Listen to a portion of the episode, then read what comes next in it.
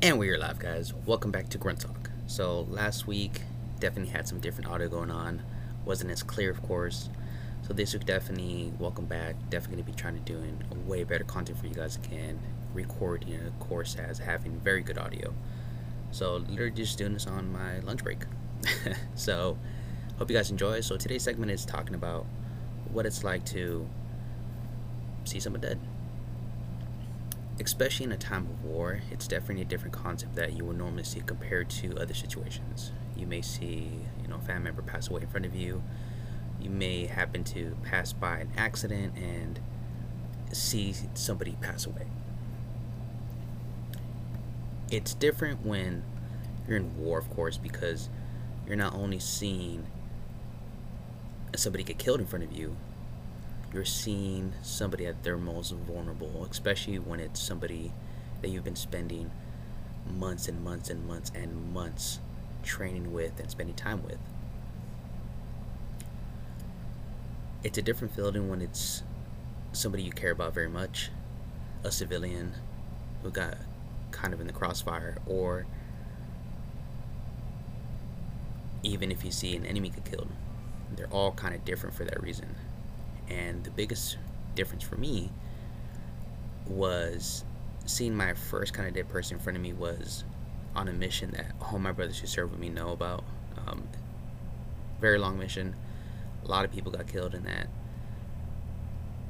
One of our ANA guys, long story short, the premise was we were in a wadi, we jumped down, getting fire.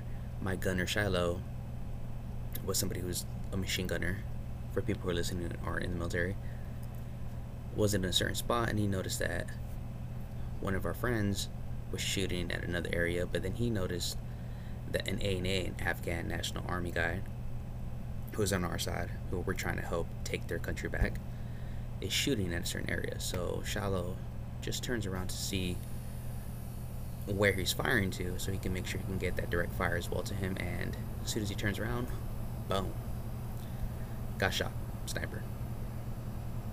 End of the day, what I'm doing damage, battle assessment. Probably the first time I've ever actually seen somebody's brains coming out of their head. We took their helmet off, and this is where I definitely think that we were different compared to other people who were ready to go to war, but I don't think they were really that ready to go to war because for me, I put it in my head already that we're gonna see some fucked up shit. We're gonna see some hellacious stuff that people aren't really used to.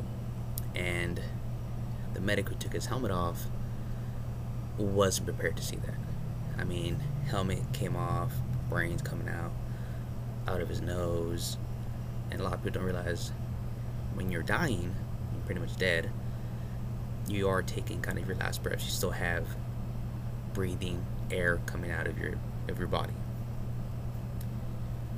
and our medic was trying to save him. There was no point.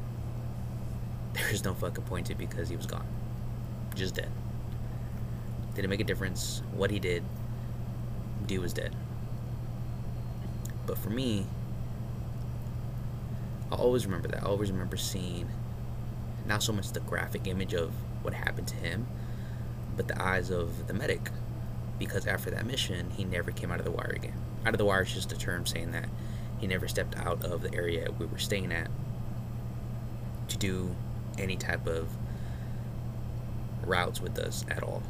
We call it stepping out of the wire. And that just shows you that people may have all this ability to train, train under pressure, do certain simulations of training, but unfortunately, when you see somebody die in front of you, when you see a dead body, when you see someone take their last breath in a time of war, it's so different. And a lot of people don't know how to handle it. For me, it was pretty neutral, I want to say.